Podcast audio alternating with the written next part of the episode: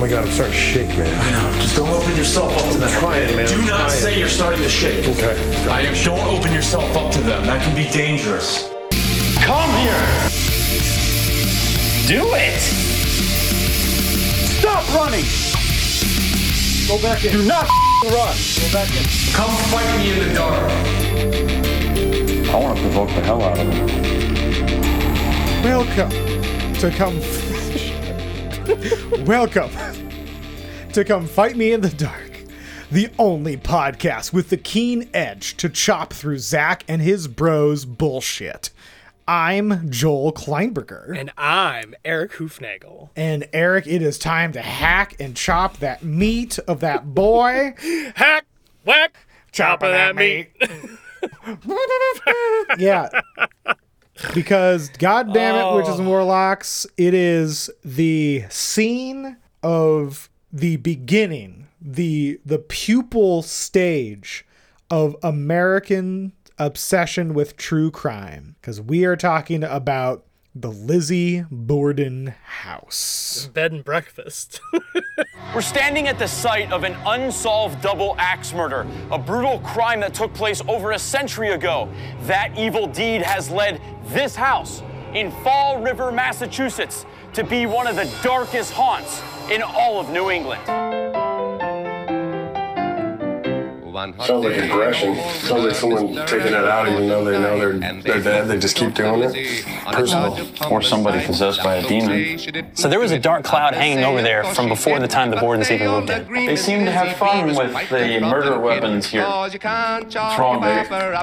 I feel sick. Not even if it's planned as a surprise. Can imagine that my body, this arm, pepper up in It's gonna be fertilizer someday. I see all these graves, all these past lives. All of the stories, all of the moments, all the emotions.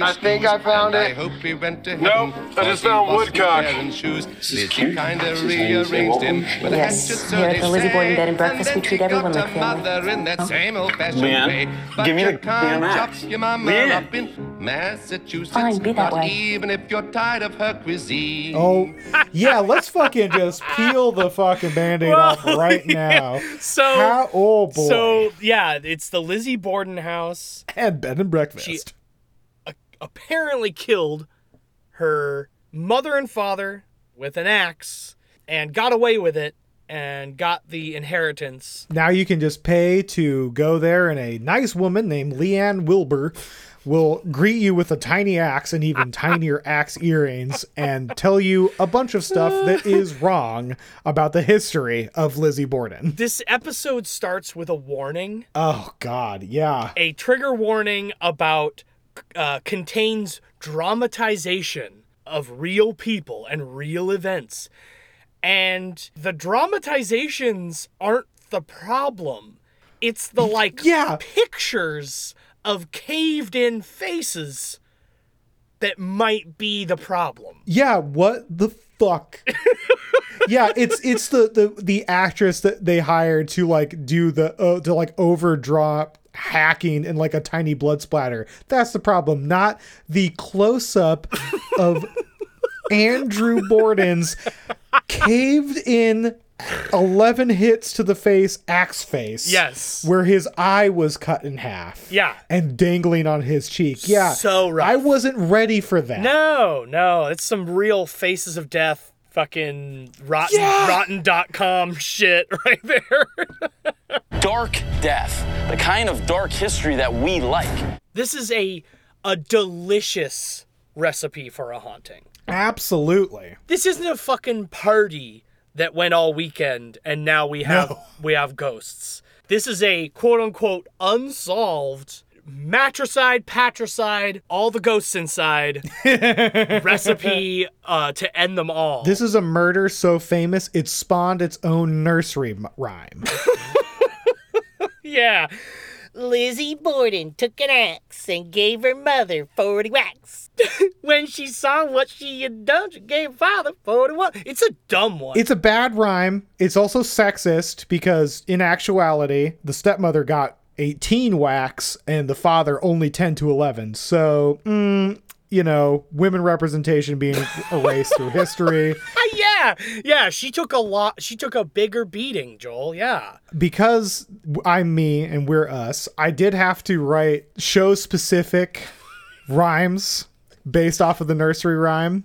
Yeah, I'm here for it. Zachy B and his crew could have done some research, true. Instead, they said it was demonic and acted like they smoked too much chronic. Oh, okay. And you know, there's lots of theories that go out. Uh, one of them, of course, that is presented in this episode, and we will talk about more, is incest. That there might be incest involved. yeah, they act like this is the episode where that's coming out as for the first time, when it's actually like a long-standing theory. Yeah, very cute that that psychic was like, "Oh my god, I can't believe I'm revealing your secret." Like, yeah, that's been that was like printed day two after the murder. Fuck off, lady. Jesus Christ. Well, it's clear that the the GAC boys had not had not done their research because to them it was brand new. that was the first thing that inspired me to write the rhyme because I I just thought uh, Lizzie Borden had an ass and she would make it clap clap clap. Daddy thought she dummy thick and so he gave her that daddy dick. No, Joel, I hate you so much. Uh, I have one. I actually have like a four line, a four four sonnet poem here. Do you want to hear it? yeah. This is how I would describe this episode in the style of the Lizzie Borden nursery rhyme. Zak was given a sharp axe because he had an itch to scratch. He looked at Aaron and he grinned because he sought his beta's end. Some playful swings and axe based banter made Aaron shake with nervous laughter, but in the dark, with all doors locked, Aaron's laughter turned to shock. Zak held the axe above his head, and Aaron thought he wanted him dead. Zak got so close that it truly spooked him, making Aaron gasp as he pooped him. A joke it was, after all, Zak shaking his demonic thrall, but Aaron was left to brood as he mutters to himself, Not cool, dude. Oh wow. Very good. Very good. Thank you. Thank you. I was bored at work. Better. That's better than this episode. I'll give you credit. It hurt, but I liked it. I think we should start in with Leanne Wilbur and this this fucking the true crime slash paranormal grift Oh, that we are so used to. this made me mad because this is a one of the most well researched cases in history. yeah, it's pretty fucking famous. Really, they're just pushing like Lizzie Borden was the murderer. She even says a line that the uh, uncle who came to stay was like, "Yeah, the police thought it might have been him, but quickly dismissed it." It's like, no, no, he was like a full fucking. There was a whole thing. Oh, anyway, dude, it's so well, and also she's she is one of those people that we see so often on this show, just like Mm-hmm. fucking Scott Kelly. They have to put on this act of being spooky when deep down Yeah. they are not spooky people. They just know how to how to get money. Money is greed, and money and gold, it can kill you. I was in a really bad mood today. yeah, watching this episode and the like spooky flirting between Zak and Leanne. Where she's like, "Oh, we treat everyone like family here," and he's like, "Whoa!" And then they zoom in on a fucking clip art, like picture that somebody fucking printed out on their computer.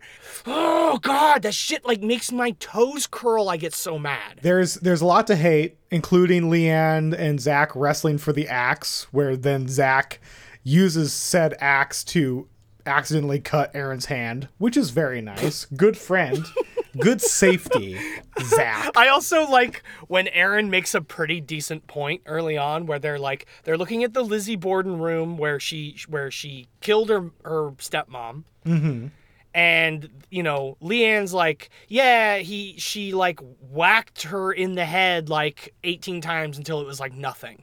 And Aaron's like, "Well, that sounds like aggression. Like, probably sounds like that sounds like uh, like something personal." And then Zak is just like, "Nah, it was a demon." yeah. Obviously, Zak, it's gotta be a demon. It's always a fucking demon. It's always a fucking no. Like this is. The, I feel like this is the turn where the show goes from being about ghosts to being solely about demons. a hundred percent. It's a Catholic-centric demon hunting show now. Is there some dark spirit or curse that's affiliated with the Borden family at that property? Sounds like aggression. Sounds like someone taking it out even though they know they're they're dead. They just keep doing it. Personal. Or somebody possessed by a demon. leading us to question if the Borden family's murderous lineage was caused by demonic forces at this otherwise unassuming property. Right.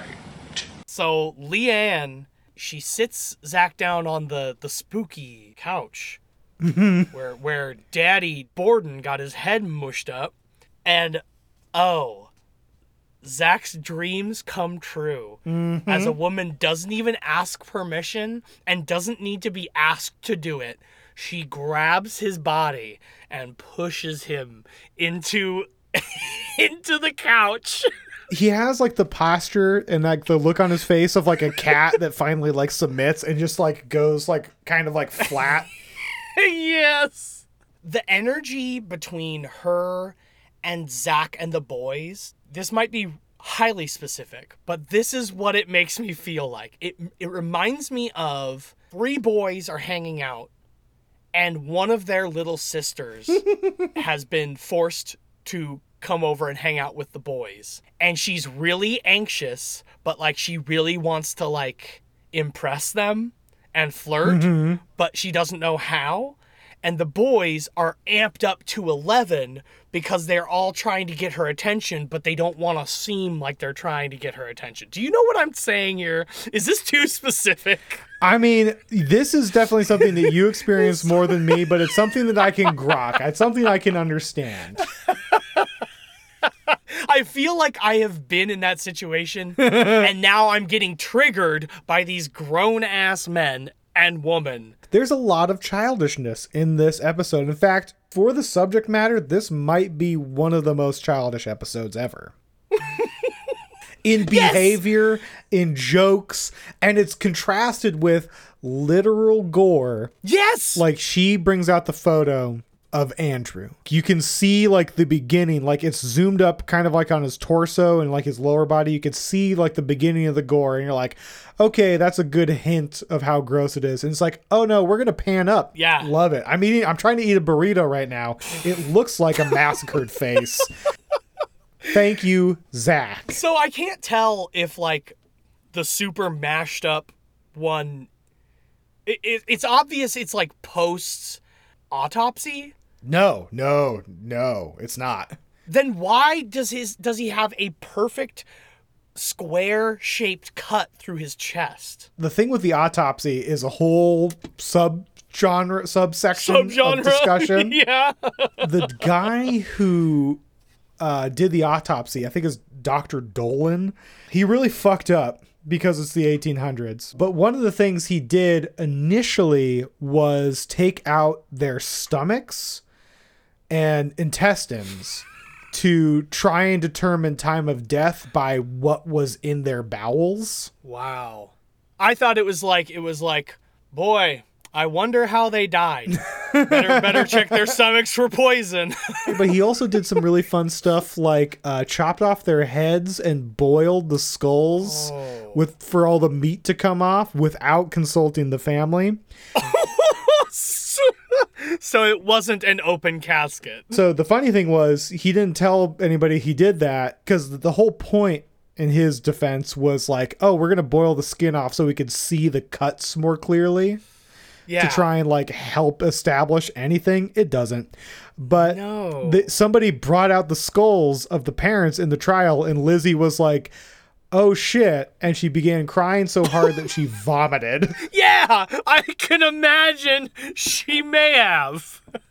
Whether she killed them or not, seeing your seeing your your dad's skull brought out Yeah. It's gonna be a disturbing moment. What a time, man. What a time to be a doctor. What a time to be a murderer. You could get away with anything. Especially if you're a woman. Holy shit. And we're going to get into that. Okay. Their next interviewees, Matt Moniz and Tim Weisberg, two paranormal investigators who saw a woman get scratched by a spirit, and Tim said to the spirit, Why don't you pick on somebody more your own size, recognizing his own girth? Then Tim was pushed into the door, anime style, with his arms above his head.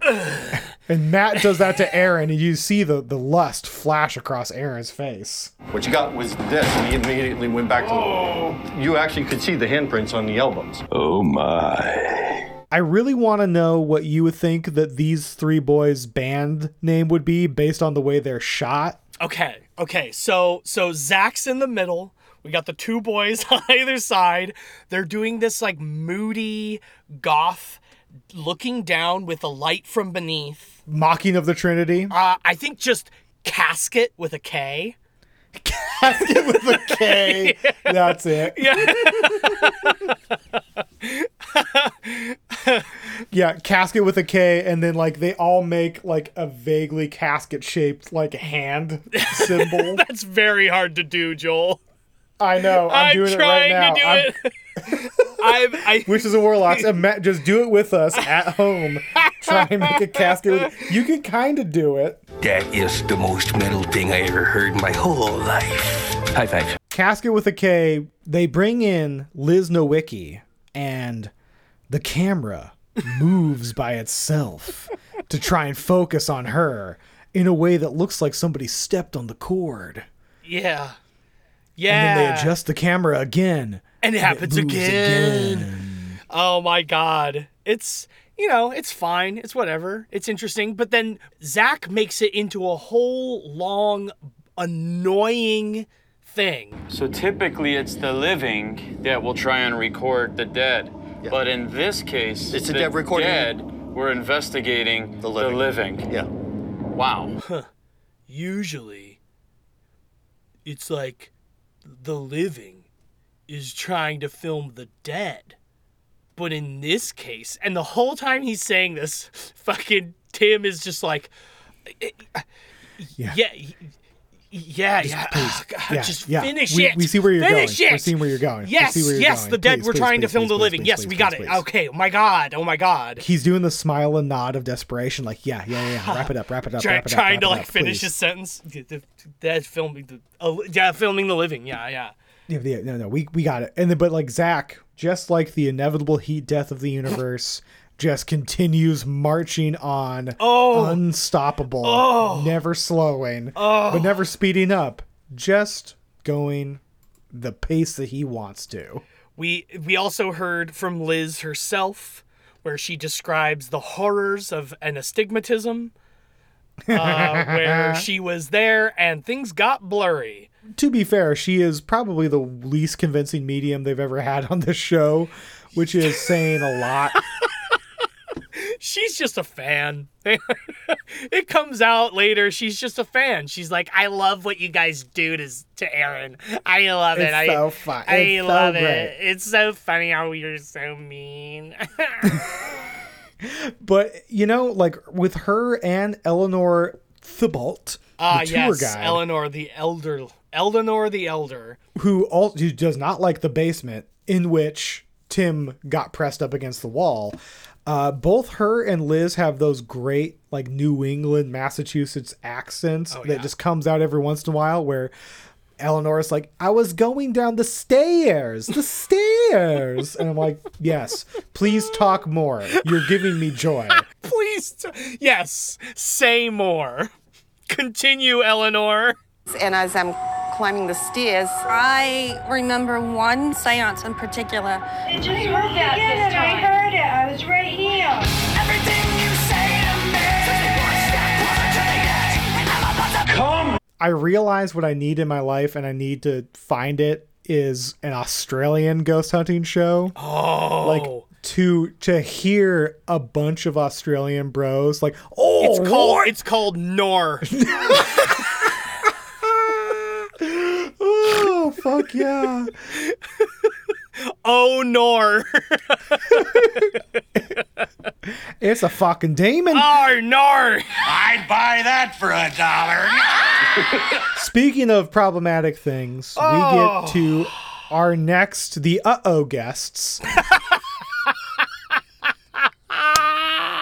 we start with Cat Woods. Cat Woods, child. the owner's daughter, already very uncomfortable upon seeing her on screen because I know what's going to happen. Yes. Yeah. Through her story and through Zak's reaction to it, and after six seasons, we have now, I think, really nailed at least one of Zak's main tactics for flirting with women.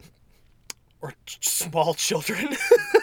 I think he applies it to everybody, but he really likes to use it on ch- child women. They're called girls, Joel. Child, Child women. women. the women of the child persuasion. yes. Yes. Little girls. Little girl, little girl. They're up in Abby's room, Abby the stepmother. Yes. And she tells Zak the story of Getting a little tug. she got a little tug because she was looking at Abby's jewelry and she felt a tug on her ear as though somebody, like a parent, disciplining a child. And I I thank God that Zak did not just reach in Reach. and try Oh. and grab. Oh. Like this, I would like to discipline you now, cat, with my own tugging. Do you enjoy tugging yourself? but you know, we're putting we're putting Zak on trial right now, but he and this is this is how Zak flirts. What I think I think what happens to Zak, one of his main tactics is he says something that he thinks is quirky and fun. And then he calls attention to it and then doubles down by doing a bit mm. and just makes the woman watch him do that. Yes. And he thinks that is flirtation. I mean, it works. It works for him. Not with cat. I love oh Not with cat. Oh, I am so happy that this child is not interested in Zachary at all. I love this. She's no Bailey. this girl is just telling it like it is. I kind of feel like an attorney right now. That when you were looking at the jewelry, you also glanced at the photo of Lizzie Borden? That's actually Mrs. Borden. Who is it? Mrs. Borden. Oh, that's not Lizzie? No. Aaron swoops in like Batman to save not only the joke, but this little girl and the day. Yeah. by ending the whole skit perfectly. That's what we call a mistrial. As we call a mistrial, Aaron, typical fucking big step, big step into the improv. You know, earlier you had your your specific reaction of like feeling that energy of like a, a, a little sister brought into a scenario where she has to be like over the top. Zak's laughter and look at Aaron triggered something very specific in me where it's the look of somebody who was trying to lay game. just got owned. he's trying to do the laugh to play along, but he's give it doesn't reach his eyes, and he's giving Aaron the what the fuck, bro, the fuck, Getting somewhere with this 13 year old girl. bro, bro, why are you stepping on my dick, bro? and that's why Zak gets so excited when he finds out wait, Kat, since you're not playing ball here, you have a sister? And she's also a child? You've got a coward bitch ass wuss sister. You have a sister who's actually scared? You have a sister that I can pressure into doing something that makes her uncomfortable. Yeah, We're meeting her right now. we are meeting her now. And so Zak like Kool Aid Man through the wall to get at Lauren. Cat outs Lauren Oh, for being a wuss for not wanting to go Oh back there God, because when. Lauren was seven, she fainted on a bed. Zak first has to get her voice with his his lavalier mic. So he's like, "Oh, it's like kind of short. Sorry. That means I'm gonna have to be really fucking close to your face when you speak. Yep. it only gets worse when It's so much worse. le- they're in the hallway, ready to go up to Bridget the maid's room at the top. This is when Zak is doing full fuck boy. He's doing the hot boy lean on the stairs. His eyes go down and they stay down on their bodies for a while. Ruh-roh. Dude, it's really bad. It's really bad. And his like his body language of him like putting his arm up on the wall and he's like, "Hey, you know, like I know you're scared right now, but like I'd really it it'd really make me happy if you were down to like come upstairs with me right now. Just like me and you. It's going to be like fun." Yeah. You can bring your sister. That's cool. There's enough Zak to go around. Ah! No! The only shot that is more uncomfortable is when Nick was filming Kat from the side profile and you could just see his gaze on her. Oh, from the mirror? And then if you look closely, Erik, I think as Nick is like ah. really staring her down, you can see a hallway in the back. And if you look, it's just, it's a flash. But if you pause it at the right time, you can see a blurry image of what looks like a woman with five baby Bjorns on her body scuttling on the ceiling towards Nick. I believe Volvia has uh, something to say to Nick about this scene. she is tr- she has a quiver and it is full and she draws her bow with her baby That scared the out of me, and I still have to button my fly up. and then we get this moment where zak is like starts asking random questions in the room but but the way it's edited it's like um you ever seen that like mashup of jonathan frakes. Beyond Fact or Fiction or whatever where he's like he's like you ever ridden a bike at night? Do you ever listen to jazz?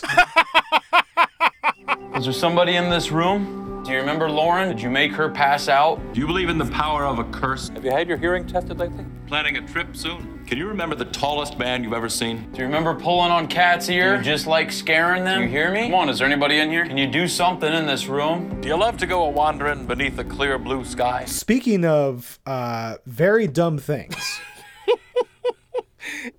dude this sequence is it's really funny because the boys go to meet with uh, dollar store jim carrey Jeff Belanger. Alrighty then. Jeff Belanger at a local cemetery, and they do this whole thing where they're like, okay, guys, split up. We gotta find him. Flank. You know, like they're, they're doing this whole dumb thing.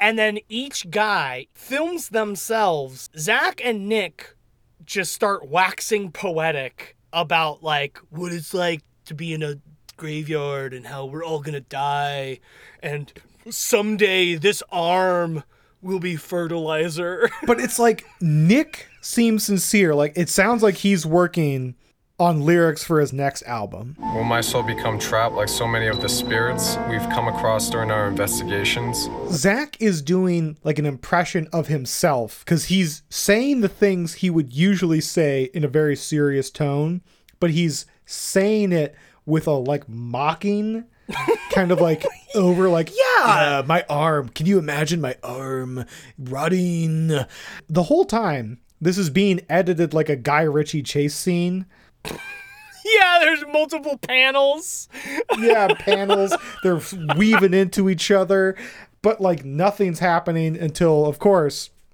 aaron I think I found it. Nope, I just found woodcock.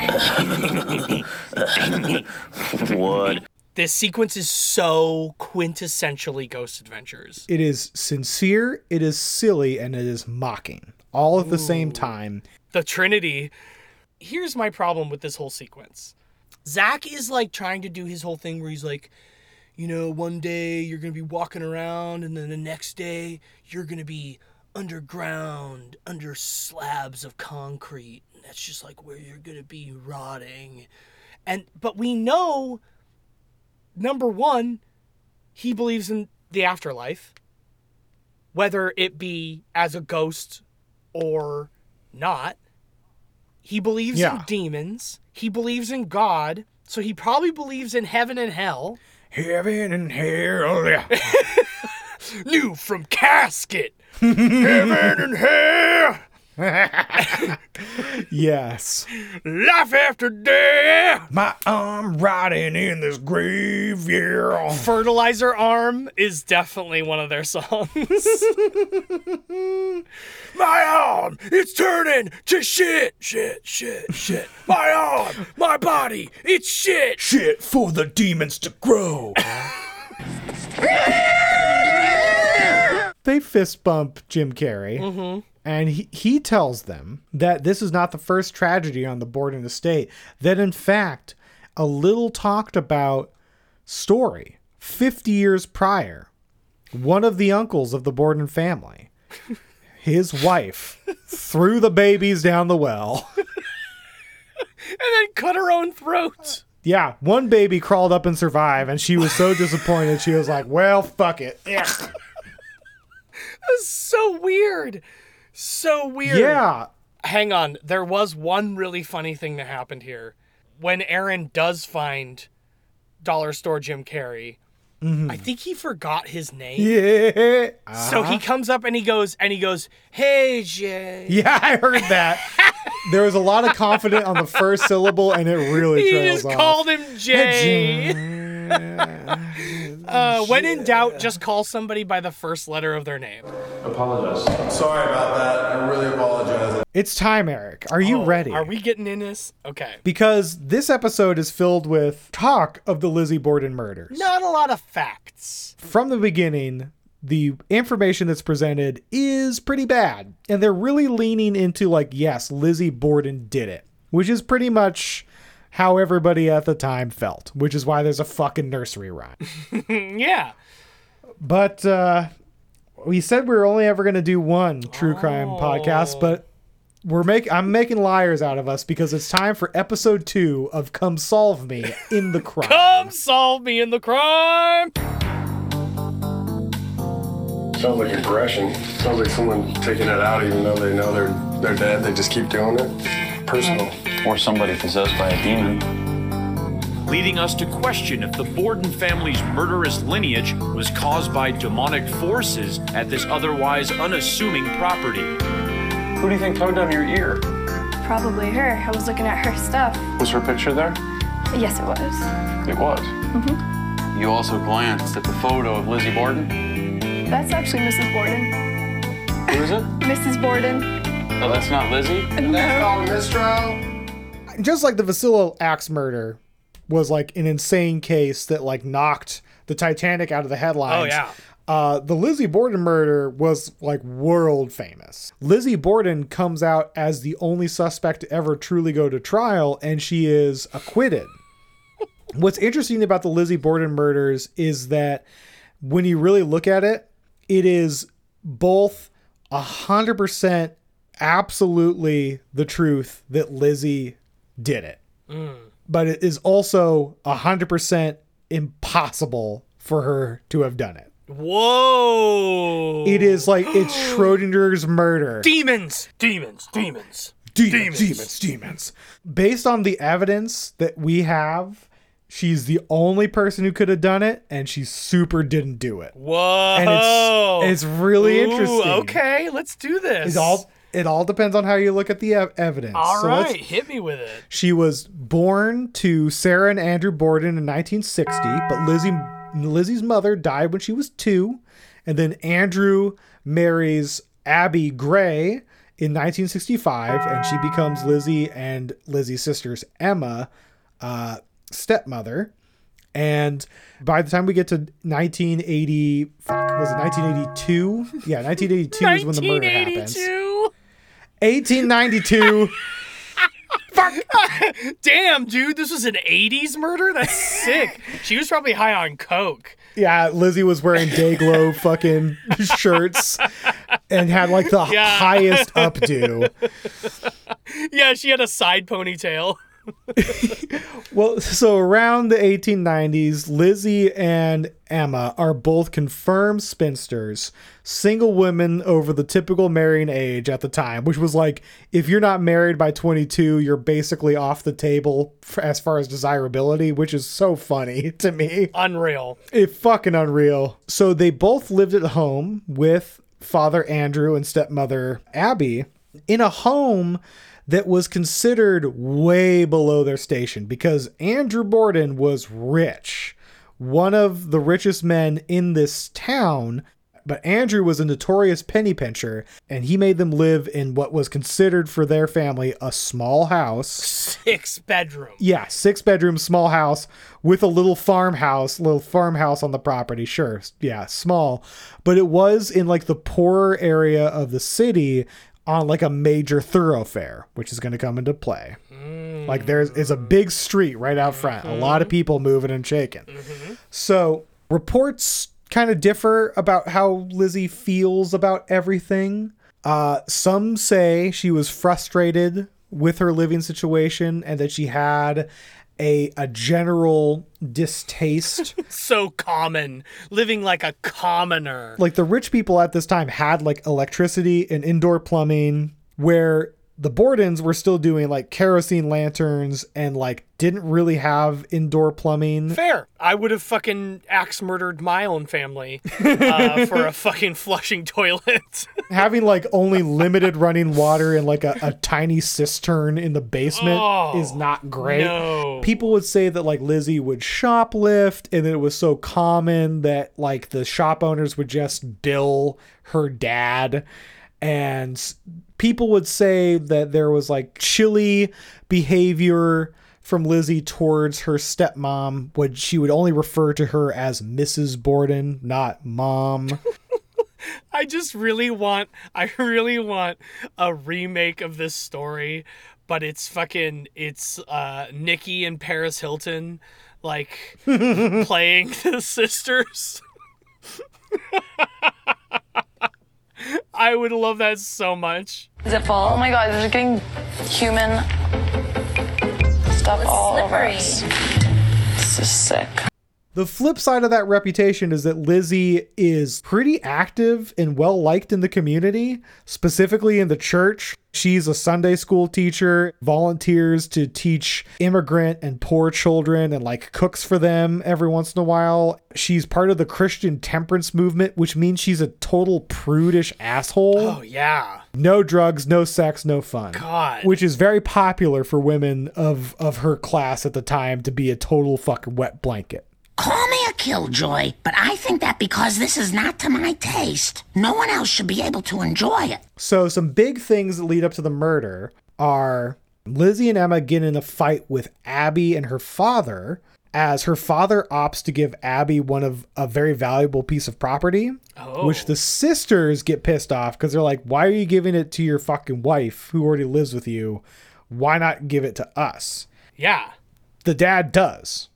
The dad, the dad's just like, "Oh yeah, sorry, honey, I'm gonna give it to the girls," and then the girls just turn around and be like, "Uh, we don't actually want the property. We're just gonna sell it back to you." What? Wait a minute. He he Yeah. gifts them. Okay, this is some bullshit right here. So so he's he's like, hey, I have this property. Uh, I'm gonna give it to my wife, and the girls are like, no, stupid. Yeah. Give it to. And so he's like, okay, fine, I'll give it to you. And then they're like, cool, uh, buy it from us. Yeah, exactly.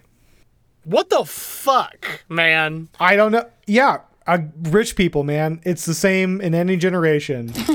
Money, please! Money, please. Ben, give her some money. It's easier. Three days before the murders, the family starts getting really ill after dinner. The first time, it's because they eat spoiled swordfish. Okay. Fucking morons. Spoiled swordfish. A- apparently, the fish had been like just out in the summer for like days. Yeah, well, I mean, like, this was a time when people didn't believe in, like, germs. They're just like, I don't know, uh, maggots just appear. Yeah, it's That's just a fine. Natural thing that happens. You just scrape them off. It can't all be blamed on the fish because the next night they also get sick from their dinner to the point where the day before the murders, Abby goes to their doctor and neighbor, Dr. Bowen, inquiring about being poisoned and asking about the potential that Lizzie was doing it as she was not suffering nearly as much. Hmm. Which is further made valid by the fact that reportedly the day before the murders, Lizzie went to Smith's pharmacy to buy prussic acid. And she said it was for cleaning a sealskin cape that she had. Whoa. Fucking bitch. Fuck her, man. but of course, prussic acid is also odorless and colorless and can be very much used as a poison. Hmm. The pharmacist did refuse to sell it to her. She didn't seem to press the issue. Huh. The other thing is, the day before the murders happen, Andrew's brother and Lizzie's uncle John Morse arrives at the home unannounced, basically with nothing. Lizzie apparently overhears something said in a conversation between the two, where then Lizzie talks to a friend of hers. She's worried that something bad is going to happen to her dad, and she's worried that someone's poisoning their milk. Gross. Then we get to the day of the murder, and because of how this was investigated, we have a pretty fucking tight timeline of how things are going down. 6:15 a.m. Everyone's getting up. The main players in the house at this point are Andrew, the dad, Abby, the stepmom. Emma has gone away to visit friends 15 miles down the road in a town called Fairhaven. Mm-hmm. And John is also there, the the uncle. And Bridget, their maid, is starting their chores. The uncle leaves for the post office. It's around 8:45 and then to visit his niece. Abby tells Bridget to wash the windows at around 9 a.m. Lizzie comes down to the kitchen, right, like pretty close to then. Bridget goes outside to puke because she's still fucking reeling from it. So rough. Yeah. Dude, just like I, I just love like it just imagining me like calling out of work, being like, my tummy hurts a little bit. I'm just not Yeah. even gonna go. I'm not gonna go in there. And then this woman's like, I'm an indentured servant. Like I I can't lose this. I have to do this every day. I'm vomiting, but I gotta keep washing the windows. Got another day, another dollar. You know what? Fucking tainted swordfish. Yeah. Another song by Kasket. Tainted swordfish. Vomited servants. Vomit maid. Vomit maid. they bring out like a big Eddie from Iron Maiden size mannequin on the stage and it starts spinning and like pouring vomit. Puke maid. Yeah, it leans over the front row to the crowd and just goes left to right, puking on everybody. and people are like, "Yeah, Puke casket! maid. Puke maid. bro." I saved some of the puke maid's puke, and it smells like fucking shit. it smells like tainted swordfish. so, so at this point, around 9 a.m., the only people who are confirmed in the house are Bridget the maid, Lizzie Borden, and Abby, the stepmom. Mm-hmm. Very soon after everybody leaves, between 9:30 and 10 is when they think Abby Borden dies from blows to the head.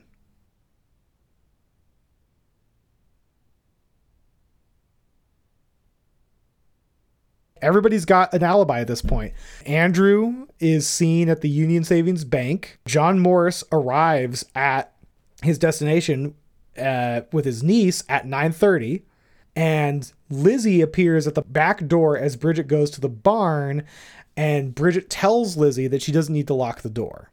So, again, like everybody's kind of accounted for and nothing seems off about Lizzie. Well, I mean, if she's outside and the only two people who are in the house are Lizzie and Abby, and it's a it's taking place on the second story, right?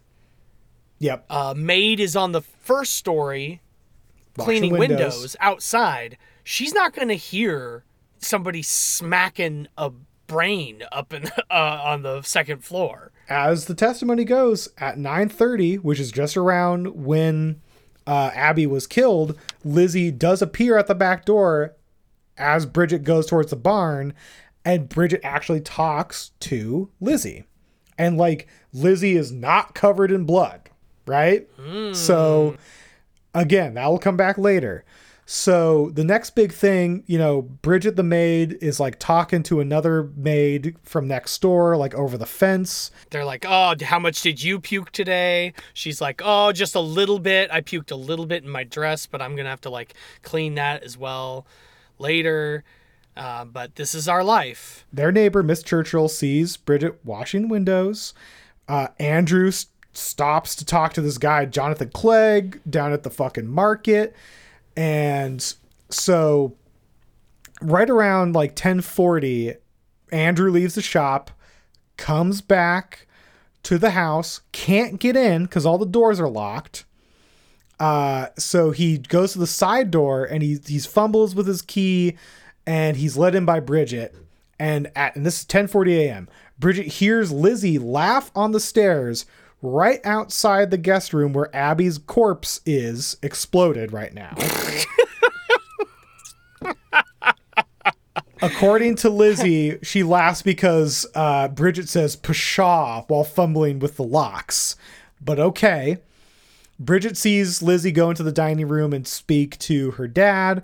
And this is all in the next half hour. Her dad lays on the couch. Lizzie asks Bridget in the kitchen if she's going out, tells and tells Bridget of a note left by Abby that she's uh, has left the house. Bridget goes upstairs to take a little nap as well. Right then, between 10:55 and 11, Andrew Borden dies. Whoa. And we know that it's pretty much then because as Bridget is going to lay down, she is immediately woken up by the church bells at 11.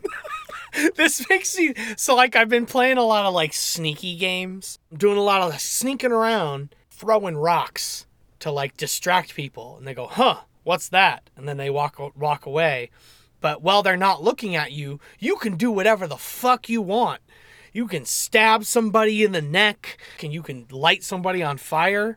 Yeah. I mean, maybe it's just that level of logic where she was like just watching the the maid go upstairs and she's like waits for her to shut the door and then just lays into her dad's head. Yeah. That's what had to have happened. Here's where it gets interesting. 15 minutes later, Abby goes, "Oh my god, dad's fucking dead. Go get a doctor." His head is mush. He had his eyes are popped out. Go get a doctor. Let we, we need his stomach removed right now. Someone boil this skull. But so like this is how tight it is. Like it's 11:10 to 11:12 a.m. is they get the doctor, right? And the Wow. doctor's not home, so they go to a neighbor. Eventually the police are called, the police come, and this is all happening in like the next hour, right? Damn. Between 9:30 a.m. and 11, two people are dead. There's two people who are confirmed at the property, but somehow there's almost no evidence. I mean, like right now, I'm all I like. Obviously, it's her. There's no doubt in my mind currently. So I'm excited for you to maybe give me pause. When I first started researching, I was like, "Yeah, the bitch did it." Yeah, Now, obviously. pretty sure it it's not her. So, Oh, really? I'm gonna bust this thing wide open. so number one, she's essentially the only person who could have done it for sure because a she was the only she was at the scene of the crime the whole morning, and she had essentially no witnesses to corroborate her alibi. So the mm-hmm. maid Bridget did see her intermittently through the day, and her only story to back herself up is that she had gone to the barn that morning to look for sinkers for an upcoming fishing trip in the loft of the barn. Hmm. And the po- the police say that upon investigating the barn, there was a thick coat of dust and there was no footprint, so it looked like it had been undisturbed for some time. Hmm. She's claimed that Abby left a note about going into town to see a friend. No one ever found that note. Uh, she was reported as being sedate and distant and uncaring when interviewed by the cops about the murder. Mm-hmm. I mean, that could be shock. That could be shock. Oh, uh, we're going to get into why none of these work. Oh, nothing personal. Yeah, nothing personal, kid, but we're going to disprove that pretty fast.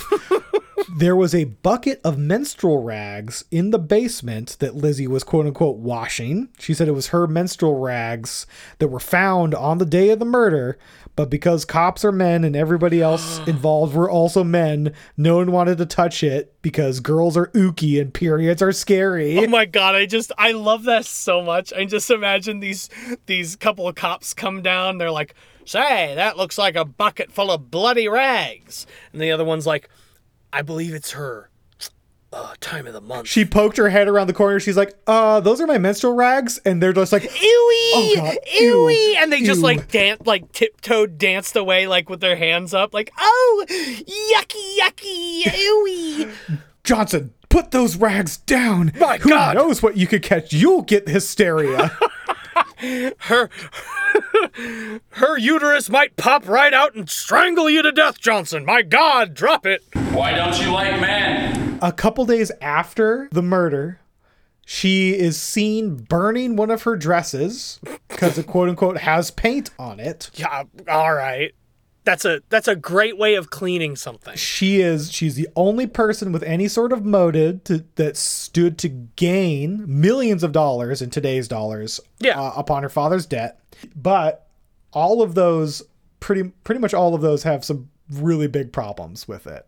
The the thing about not being seen and her story about the sinkers, it turns out the cops were lying about not finding footprints in the burn. Two kids on the day of the murder, they testified to this in court.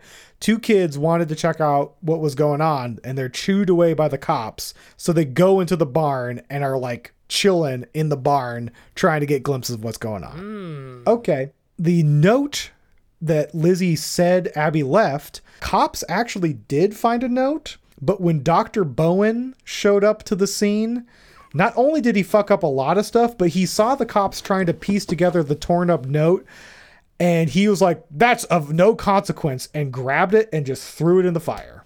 What? Yep. The doctor did that? The doctor did that. He was like, Balderdash, this is stupid. And he just took it from them. And the cops were like, okay. Yet again, a reason to be a doctor or a murderer at the time. Yeah. Because you could get away with anything. So, speaking of Dr. Bowen, about Lizzie's uh, cold and distant approach while questioned, well, Dr. Bowen filled her full with morphine. oh, oh, oh, oh. That'll fucking chill you the fuck out. Dr. Bowen pumped her full of morphine for days. Okay, guess what? Yet again, great time to be a fucking doctor. Um, Yeah. Man, you can just huff ether all day. you can just shoot up fucking opium and morphine and shit.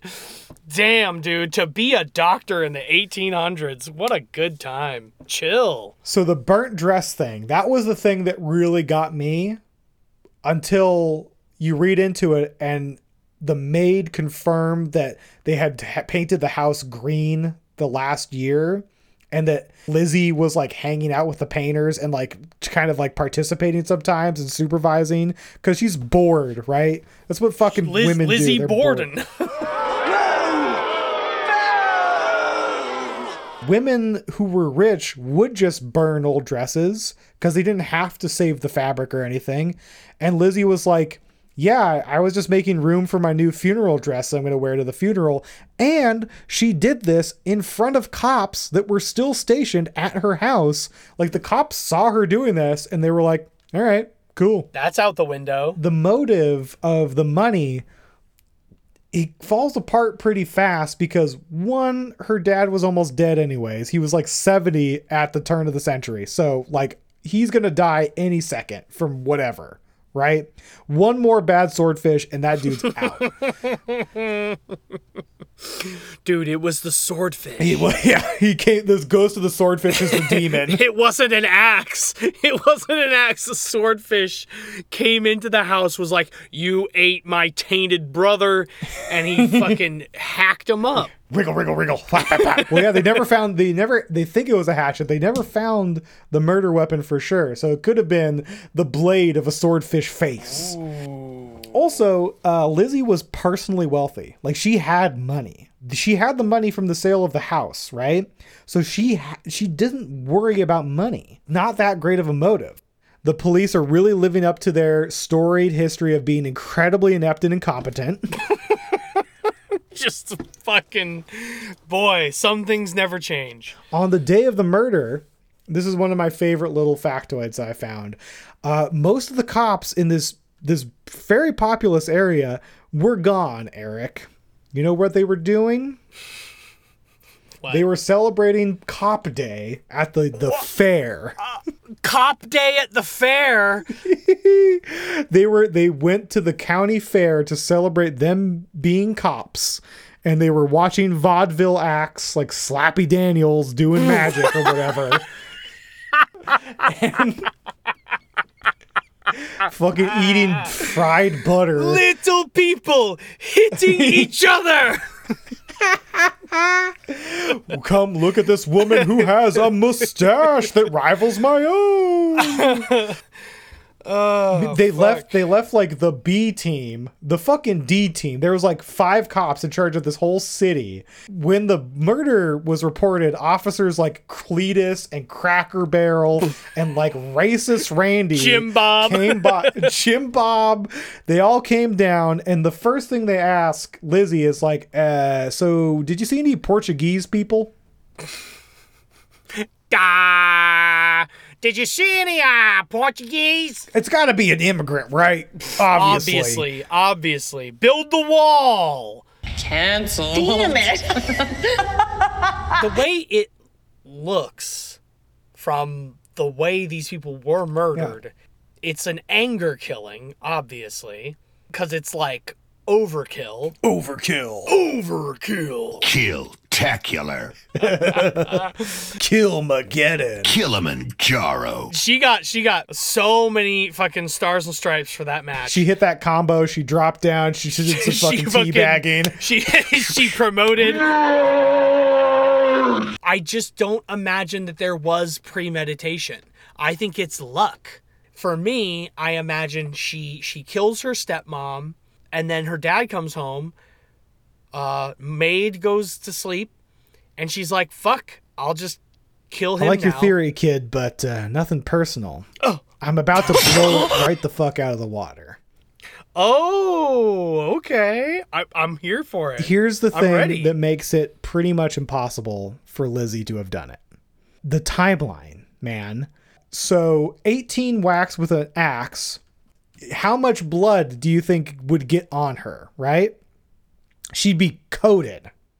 Yeah, it'd be it'd be a bit. Yeah. And what did they not have, Erik? Was running water. In Yeah. the theory that Lizzie did this murder, somehow she hit this her stepmom 18 times in the face with an axe, didn't get blood all over her or got blood on her and somehow cleaned it. Again, between 9:30 and 10 to the point where she seemed fine and was like seen wearing the same stuff by Bridget and her father. And so to compound that, her dad gets murdered right around 11 o'clock. And then in 10 minutes, Lizzie calls the maid down to be like, My dad's murdered. And again, Lizzie's got no blood on her. like, and she's wearing the same fucking clothes. Hey man, o- OxiClean. They didn't have ox. They got nothing. they got. They don't got bleach. They go. It's that fucking. It's that baby seal oil uh, That, acid that she or whatever couldn't buy. that she couldn't get. The okay, turnaround right. time for for cleaning up the evidence either shows some insane premeditation. Hear me out. Okay. I got one. Okay. Hit me. Those menstrual rags, quote Yeah. unquote, were two sheets with holes Mm-hmm. in them. She shows up like a ghost. Yeah. Very spooky. She thwacks and whacks and whacks, takes it off. Easy peasy. Goes down, talks to the maid, and then maid goes to bed and she's like, ah, throw on another sheet. Whack, whack, whack. Put the sheets in a bowl, and she's like, "Oh, those are my pads, my massive." You might be right. I mean, she still would have had uh like very bloody hands Probably, unless she had like gloves and stuff. The theory is it was a small hand axe, not like an axe axe. Ooh, see, because that like that makes things even worse. Because if it's a small axe, she's even closer. Yeah. So she's even she's getting more. Pretty hard to put in on Lizzie when she's clean. There's nothing in Abby's stuff other than the burnt dress and the menstrual pads, the menstrual bucket. It's the menstrual thing, dude. Uh, literally, it was right in front of them. It was a bucket full of bloody rags. That's Erik, it. that is why this is Schrodinger's murder. It's Schrodinger's menstrual bucket. Because it all comes down to that. If you go back if you go back in time and you investigate the menstrual bucket and you scare all the men because you're some kind of wizard that can touch women's Yeah. stuff and you Right, right, you right. find evidence of like bloody like murder sheets, then Lizzie did it. But if it's if it is just a menstrual bucket, then how the fuck would she have done it? Whoa, whoa, whoa, whoa, whoa, whoa, whoa, whoa. The prosecutor's main thing, they were blaming it on hysteria caused by her menstruation. Oh my god! Because men were like, oh, women on their period basically become demons, so they just murder. Here's what happened. Lizzie's sex organs. She was she was in hysterics, which means they were moving all around. They plopped right out. The two uh fucking ovary arms grabbed the axe, murdered the parents, slipped right back in. Yeah. And it was already bloody. What what no one saw was as Lizzie was looking for sinkers in her, in the barn, crawling across the garden on on the fallopian tubes, little feeties. It was like blah, blah, blah, blah, blah. it just ran across. Kill, kill, kill. Yes, that is the truest theory. It wasn't her sister who could have potentially come back to town and then gone back to Fairhaven in the time. It wasn't the uncle who the police said had like an oddly airtight alibi and a witness saw him speeding away from the house at the supposed time of Abby's death. Oh. It wasn't Dr. Bowen who threw the piece of paper into the fire, accused a bunch of random people, was not home initially of the time of the murder, and was reportedly seen speeding away from the area around 11 a.m. by one witness who said he was pushing the horses harder than I've ever seen somebody do that, and that he had a wild look in his eyes and was seen with an unknown accomplice. Couldn't have been any of them. God. Uh, hey, guess what? The uterus plopped out, said, Hey, come on, guys, let's do this. Everyone joined in. Lizzie was like, What's. I'm looking for these damn fishing poles. And meanwhile, the, uh, the uterus climbed into the house, led a posse of people in there. The uterus didn't do the murder. The uterus just jumped on the face of the of the maid covered her eyes. You're saying that the uterus was essentially the Charles Manson of Yes. the Lizzie. So Yes. and I think Charles Manson uterus is definitely Oh, that's a that's a song by Kasket. by Kasket. Well, I think Oh, on this shit. closing of our second episode of Come Solve Me in the Crime, it's time for us to talk about the lockdown. This is how Ghost Adventures crew gets locked down. I can't wait to get locked in here. I'm just pumped. You guys pumped? Let's go get this started. I'm nervous. I hope you're ready for one of the most eventful lockdowns in the history of GAC. yeah, it's uh it's eventful because yet again, here we are with the streets littered with fucking Zak stands. Tens, tens of of mothers, All these weird old hippies. moms who are into fan fiction are really into Zak Bagans, and that's why they're all out there screaming, and that's why they have Bob, the local Nosferatu, running security against them. We have a security guard right here. Bob's gonna be watching the perimeter for us, making sure nobody tampers with the windows or nobody comes on this property whatsoever.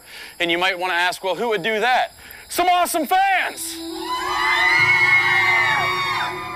We love you guys. Leanne lets them in, and then Zak is like, "Hey, at ten, at ten, let that psychic and that fucking tour guide in here, because we're gonna get this shit going."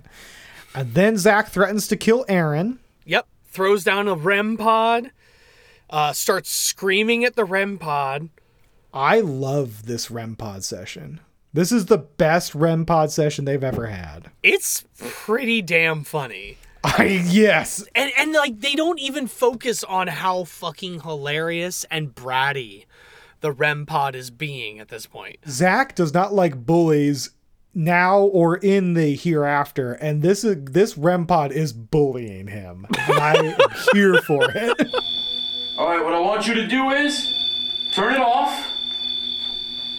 Step away from it. Are you a male or a female spirit? Once for a male, twice for a female.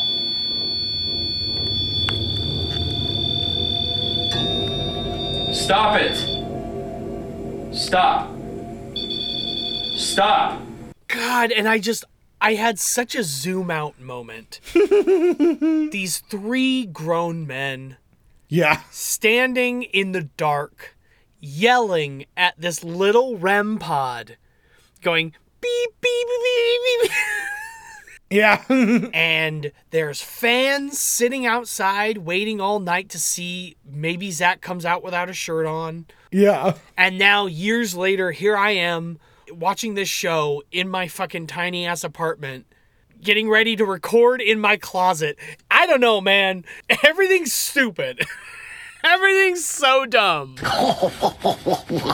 oh, I made myself sad. Right after this, they get some shuffling, and Zak is like, "Oh shit, okay, let's look behind us." And then he hears a hiss. Oh. And we hear it on the EVP. Oh. And it is a pant shitter. Yeah. No, that's an OMG. That's a that's a fucking scary ass hiss. It is because it's not not the sound of a cat. No. It sounds like fucking other like, like it's real bad.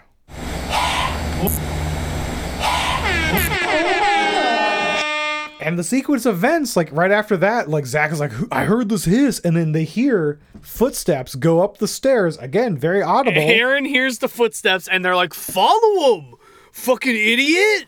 And Aaron's go. like, but they were like this. They were like this. Like, they were "Aaron, really go." big steps. The steps lead them to Abby Borden's room. But then they get an EVP that they says, I'll take you to heaven. And they ask if it's sarcastic. Which what does that No. Are they saying that Abby Borden's gonna suck their ass so good that they're gonna ascend? like, what the fuck is that supposed to mean? It, it- it's also a really bad EVP. Typical like In an episode that has some of the most OMG EVPs of all time, this one's pretty low. This is low on the list. And I want you to play it back for the episode because it sounds so much like when you're coughing and then you sneeze. and and you feel like your head is about to fucking explode. And I, and then I actually and then I was like inspired to believe that that's actually what happened to Lizzie Borden's parents. yeah, they, they sneezed and coughed at the wrong time. yeah, their heads just did that. they both on the same day had the same idea where they would try to sneeze with their eyes open. Fucking Zak in this in Abby's room by her himself as as you can hear Nick being like the, the energy what happens if uh, It's so funny that you can hear Nick saying the dumbest shit down below him, but they have to put it in because otherwise people will think it's a ghost voice. So they have to show the stuff that normally they would have cut out. sounds like a high schooler after his first big bong rip. Uh, of cinnamon. yeah. so like when you die, then that's where you are, but like forever. Can you imagine if you're dead? Zak in the other room, he hears a noise and he goes out to investigate the main room of Abby's room. And then he notices the drawer of Abby's bedside table has been opened. Yeah. And if this were a game, this is when you take that item. Oh yeah, you take that flashlight Yeah. because you're about to face an enemy that can only be hurt when it's illuminated by light. Yes, yes. He has been offered a flashlight, which is pretty nice. yeah. The, these these ghosts are like, uh, I noticed you guys are like stumbling around in the dark. Jesus. guide me. Sorry. I wasn't even looking. I kind of love this episode because of this moment in particular. Because not only does Zak do the due diligence of proving, like, hey, look, the drawer was closed when I was going around. Here's all the footage. Uh-huh. And we're doing the side by side comparison of the sound that I got on my camera Uh-huh. and the Pretty sound good. of the drawer opening. Pretty good. It's like exactly the same. Not only that, after they he gets the boys back upstairs to talk about this and analyze it, his camera freaks out in a real spooky way. okay, so so here's the thing though. Oh no. Yes. Yes. Yes. Don't don't do this I was so excited. It's been a long time since the skeptic in me was turned down enough to enjoy this. So sorry. I I had to don extra clothes, and one of those pieces of clothes was a hat. It was a hat, and it's a fedora. I'm so sorry. Not like this. Nothing personal, kid. What's wrong with this? Tell me. Tell us. They film themselves checking the camera, and what they are filming with is a mini DV camera. They're filming on tape. And what I think is happening is that it's a typical glitch where the tape is just a little off kilter because that thing has running motors inside. Yeah. It's just a little off kilter and vibrates the whole fucking camera. Sorry. it ain't spooky. It's bad technology. お前はもう死んでいる。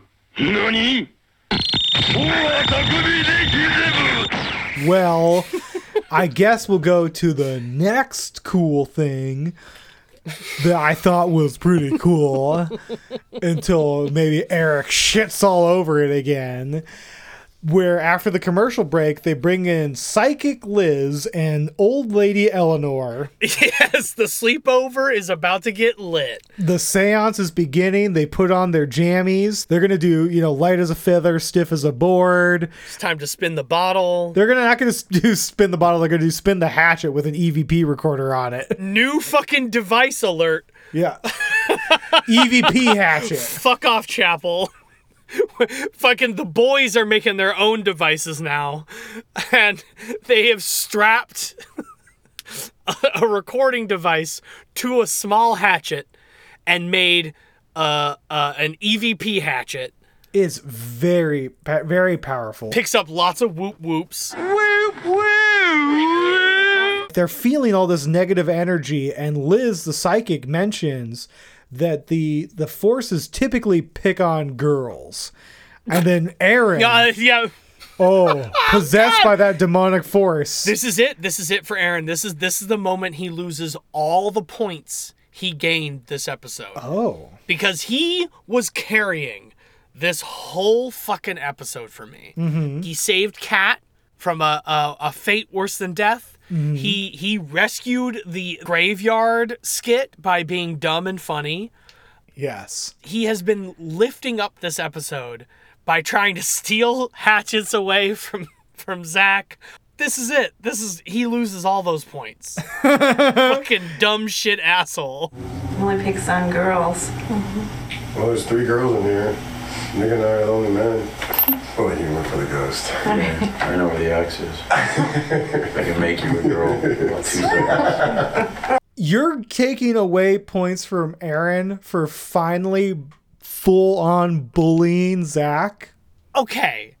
He is equating Zak to these two women, and that's supposed to be a bad thing. Erik, we had two different inter- like l- I was proud of Aaron for burning Zak so hard that you actually see Zak get sad, But his burn was to be like, you're a woman. which is not good. No. He does not get points. He gets no points for this one. Okay.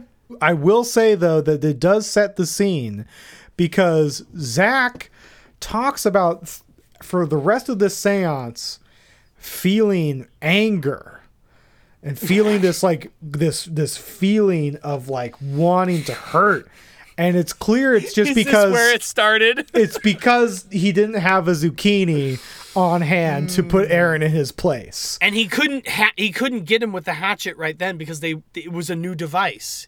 He'd have to take it apart. So Zak is just sitting there stewing that Aaron said a girl comment at him. Which is why Zak's like playing with his hands the whole time. He's like, this motherfucker. I think that's why they leave the lockdown early, is because Zak just can't wait. Because of all these violent emotions and this rising tension, we feel at this time it's best that Liz and Eleanor exit the house immediately, and we conclude our lockdown. Yeah, I'm into like leaving. And that's when we get the EVP. Keep on killing. Keep them coming. And that's from upstairs where nobody is, so it's pretty good. Pretty good shit. And that's when Liz the psychic says she's not feeling good. And so Nick, right after the last syllable leaves her mouth, he's like, Me too, I'm not feeling good, I'm cold. I'm, I'm I'm sick to my I'm I got a sicky tummy. Did I did you eat swordfish? Because I feel like I just ate five day old swordfish in here. I I'm feeling bad. Did you used to did you used to have oysters down here and eat oysters? Also, just as this is happening, Zak mentions in the in the narration Mm-hmm. that possibly the ghosts have learned how to use their devices. They're learning. Okay. Mm-hmm. Part of the whole kayfabe of this whole thing has been that ghosts remain the same, right? Yeah. Because if ghosts learn and change and evolve, Well, Erik, it's because it's a demon. you know what it is, Joel? We need to stop worrying about the fucking AI robotic revolution and we need to Mm-hmm. worry about ghosts and demons coming for our jobs.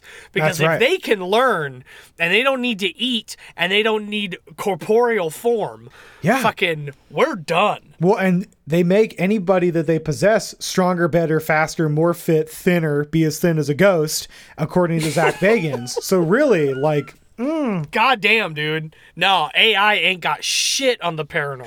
you know, speaking of modern technology, Zak brings out the spirit box and drops a little nugget saying they're going to do a reverse sweep, which means Yeah. that it's playing the stations like backwards, I guess. No, no, no, no, no, Joel. It's not playing them in reverse because it can't do that. It's just reverse. It's just going backwards through the stations. It's just going no, because like you would have to record it first and then play it in reverse.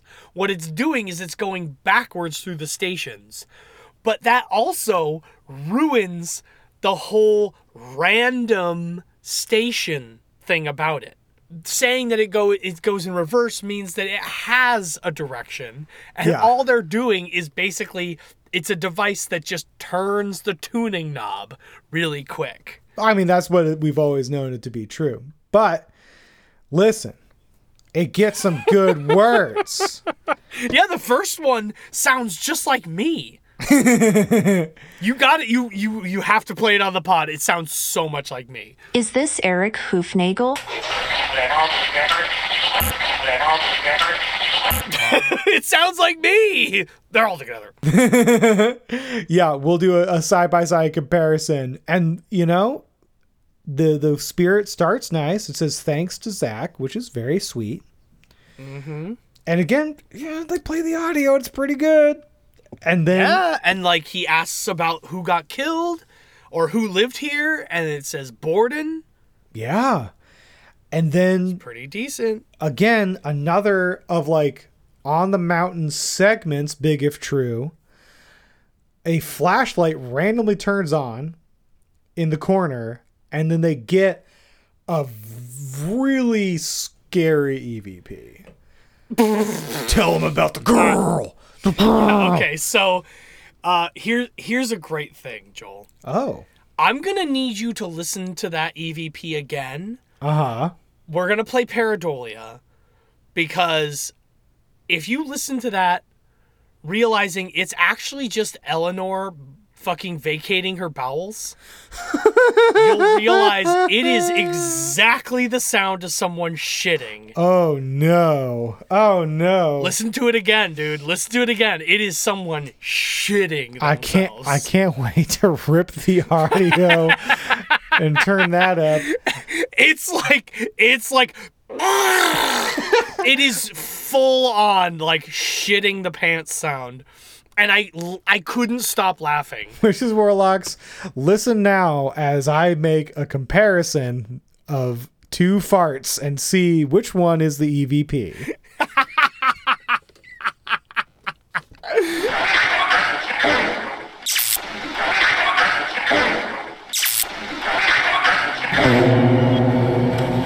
Zak starts balancing the hatchet in his hand and he's like, knock it over. I'm balancing it.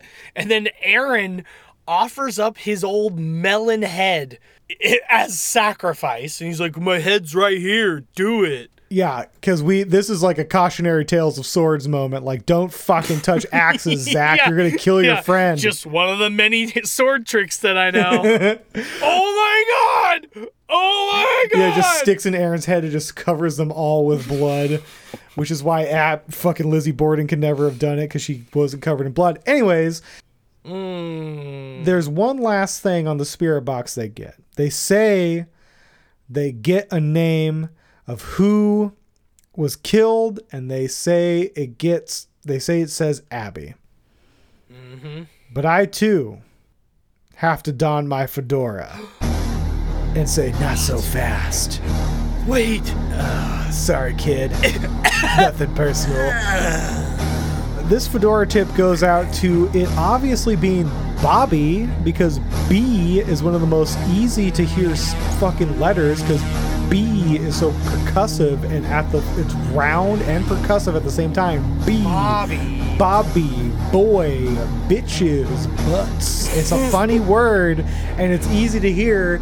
It you fucking listen to it, it says Bobby. And that's nothing. There ain't no Bobby. Can you tell me what your first name is?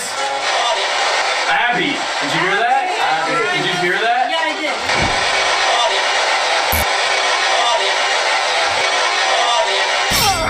did. Nothing personal. They ask if Andrew's there, they get maybe. he's such a he's such a goofer. maybe, huh? Maybe I hey, I don't know which part. Which part because my brains are all over the place. Yeah, I'm all over. Hey, I'm a little bit here, a little bit over there. Ha ha. It's me, Andrew. Lizzie killed me. Listen, Lizzie, did you kill me? It's like, yeah. Lizzie says her name. Great.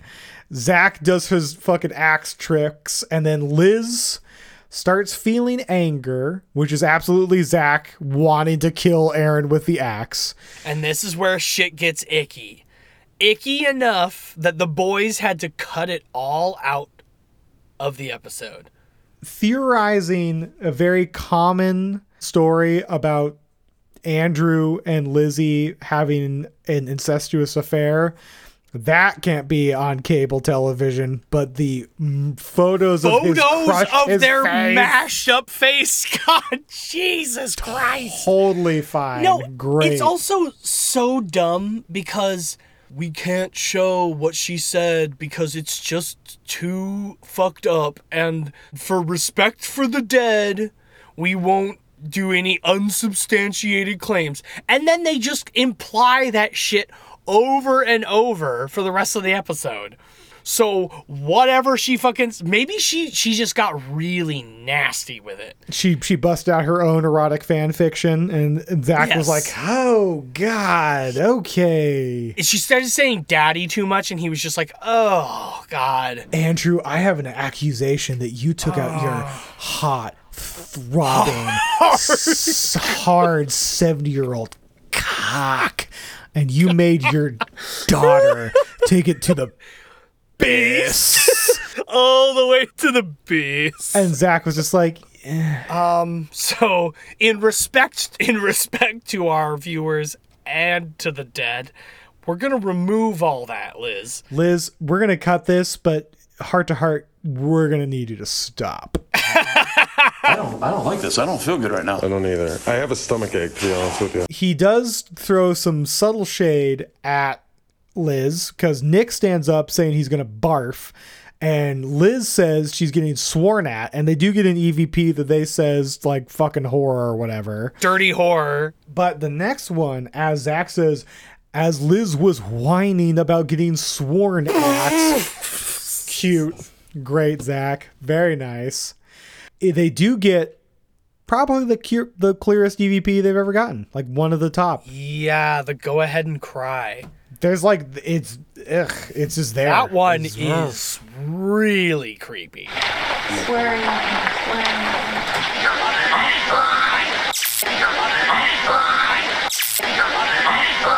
That scared the out of me, and I still have to button my fly up. and that's a great one to end on. And they they do shuffle everybody out of the house at like eleven, so I guess not a really full lockdown. Whatever. Yeah, well, I mean, not even a real lockdown because at one point when Nick is t- complaining about wanting to puke, Eleanor is like, "Do you want me to open the door and let you outside?" Yeah, hey hon, do you want do you need to get outside there, huh? Honey, if you're gonna puke, I'm gonna let you out into the yard, okay? I'm a tour guide, okay? I don't want you puking on the fucking stairs. I gotta walk up them in the morning. I've already shit my, my pants. I've already shit all my pants. That's why everybody's feeling sick. Is no everyone's not acknowledging the fact that it smells so bad. It smells like rotten onions and swordfish, and everyone's just like, "Is it Abby Borden in here?" Oh, dude, I gotta go. I gotta get out of here. I feel sick. we have to leave. And then we get the weirdest, like, post interview. Yeah, we cut to Cowboy Zak. Yeehaw! Yeah, Cowboy Zak and uh Aaron's wearing a big steppin' shirt. Hell yeah, represent.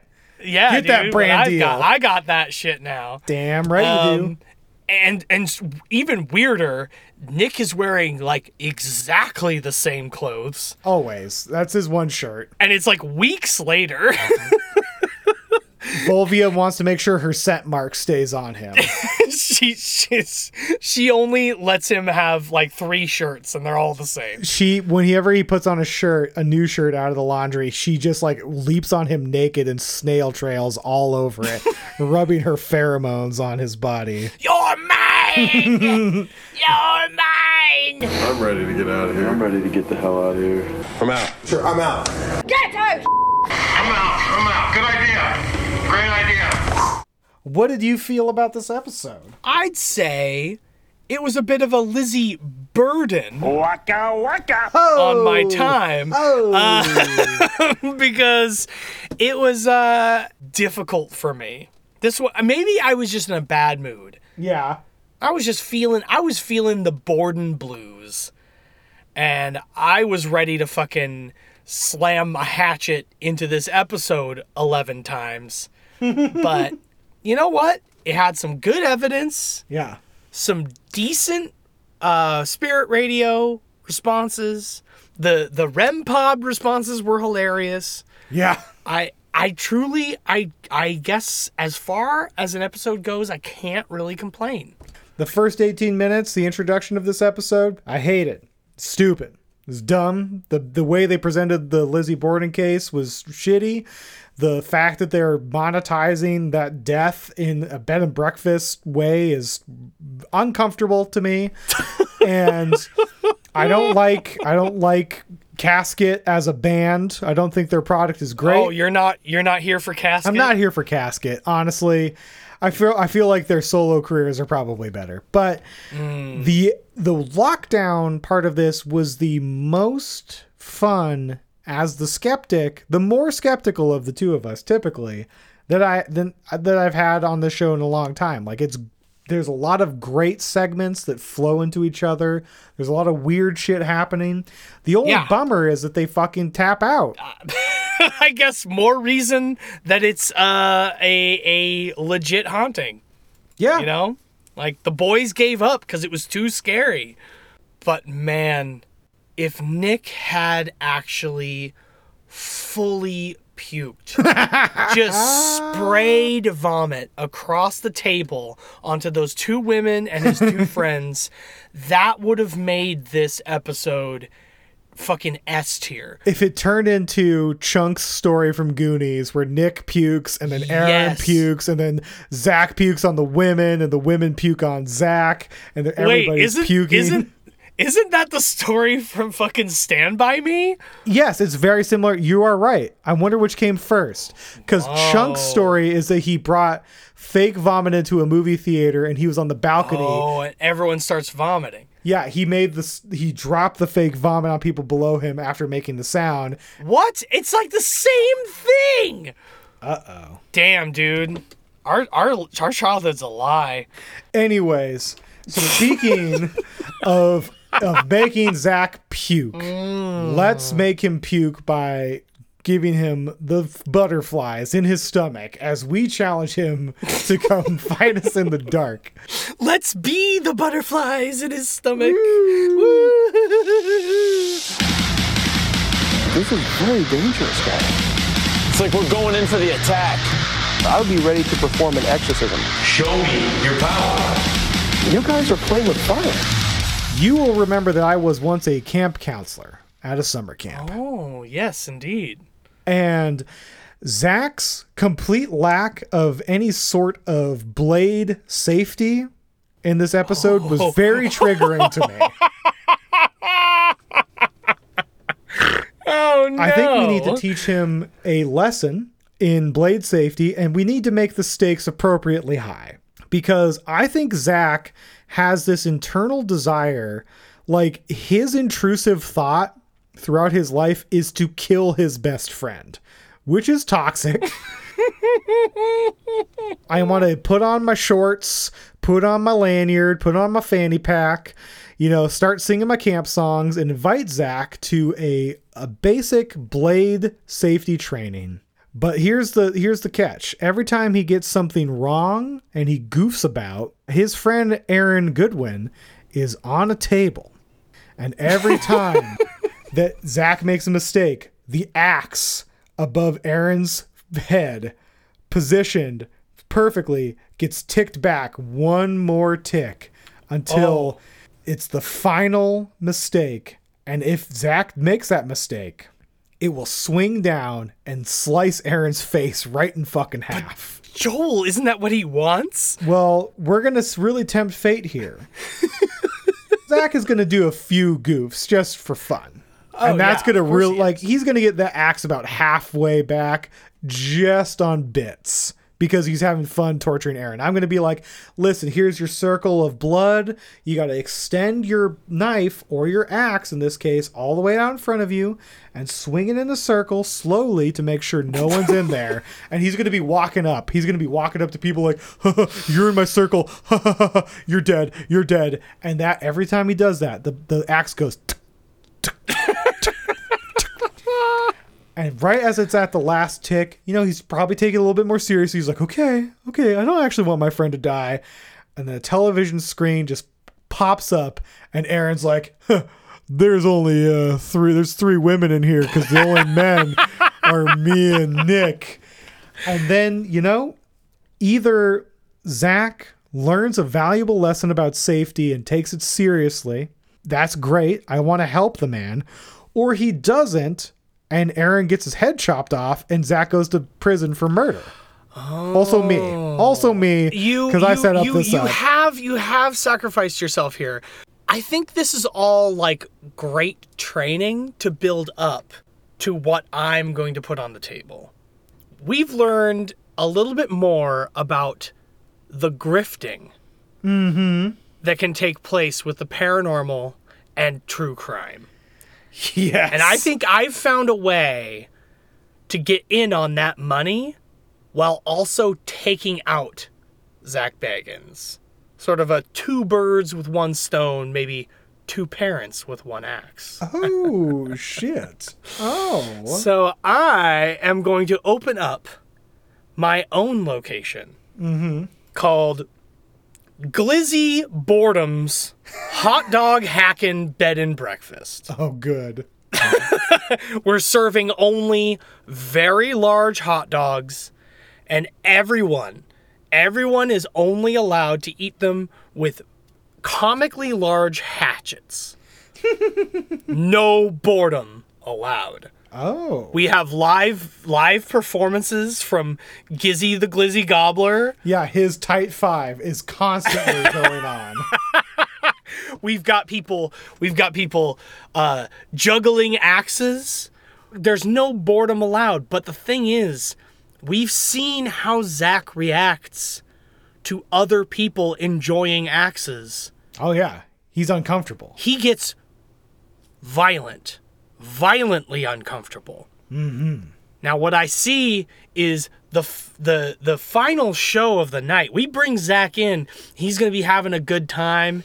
He's gonna be eating glizzies, just slamming them down, having a good time. But he's gonna start getting uncomfortable, realizing other people are enjoying these axes. Yeah, juggalos are juggling axes. Hatchet man, whoop whoop. And I think the final show of the evening is your challenge, Joel. we pull the we pull the blinds aside and there on the on the wheel is Aaron Goodwin. Yes. And it's a hatchet throwing contest. But, but in order to participate, Zak has to show that he knows the rules of safety because everyone else in there has completed the course. It's not to throw a hatchet and hurt hurt Aaron. Hmm. That's when you lose.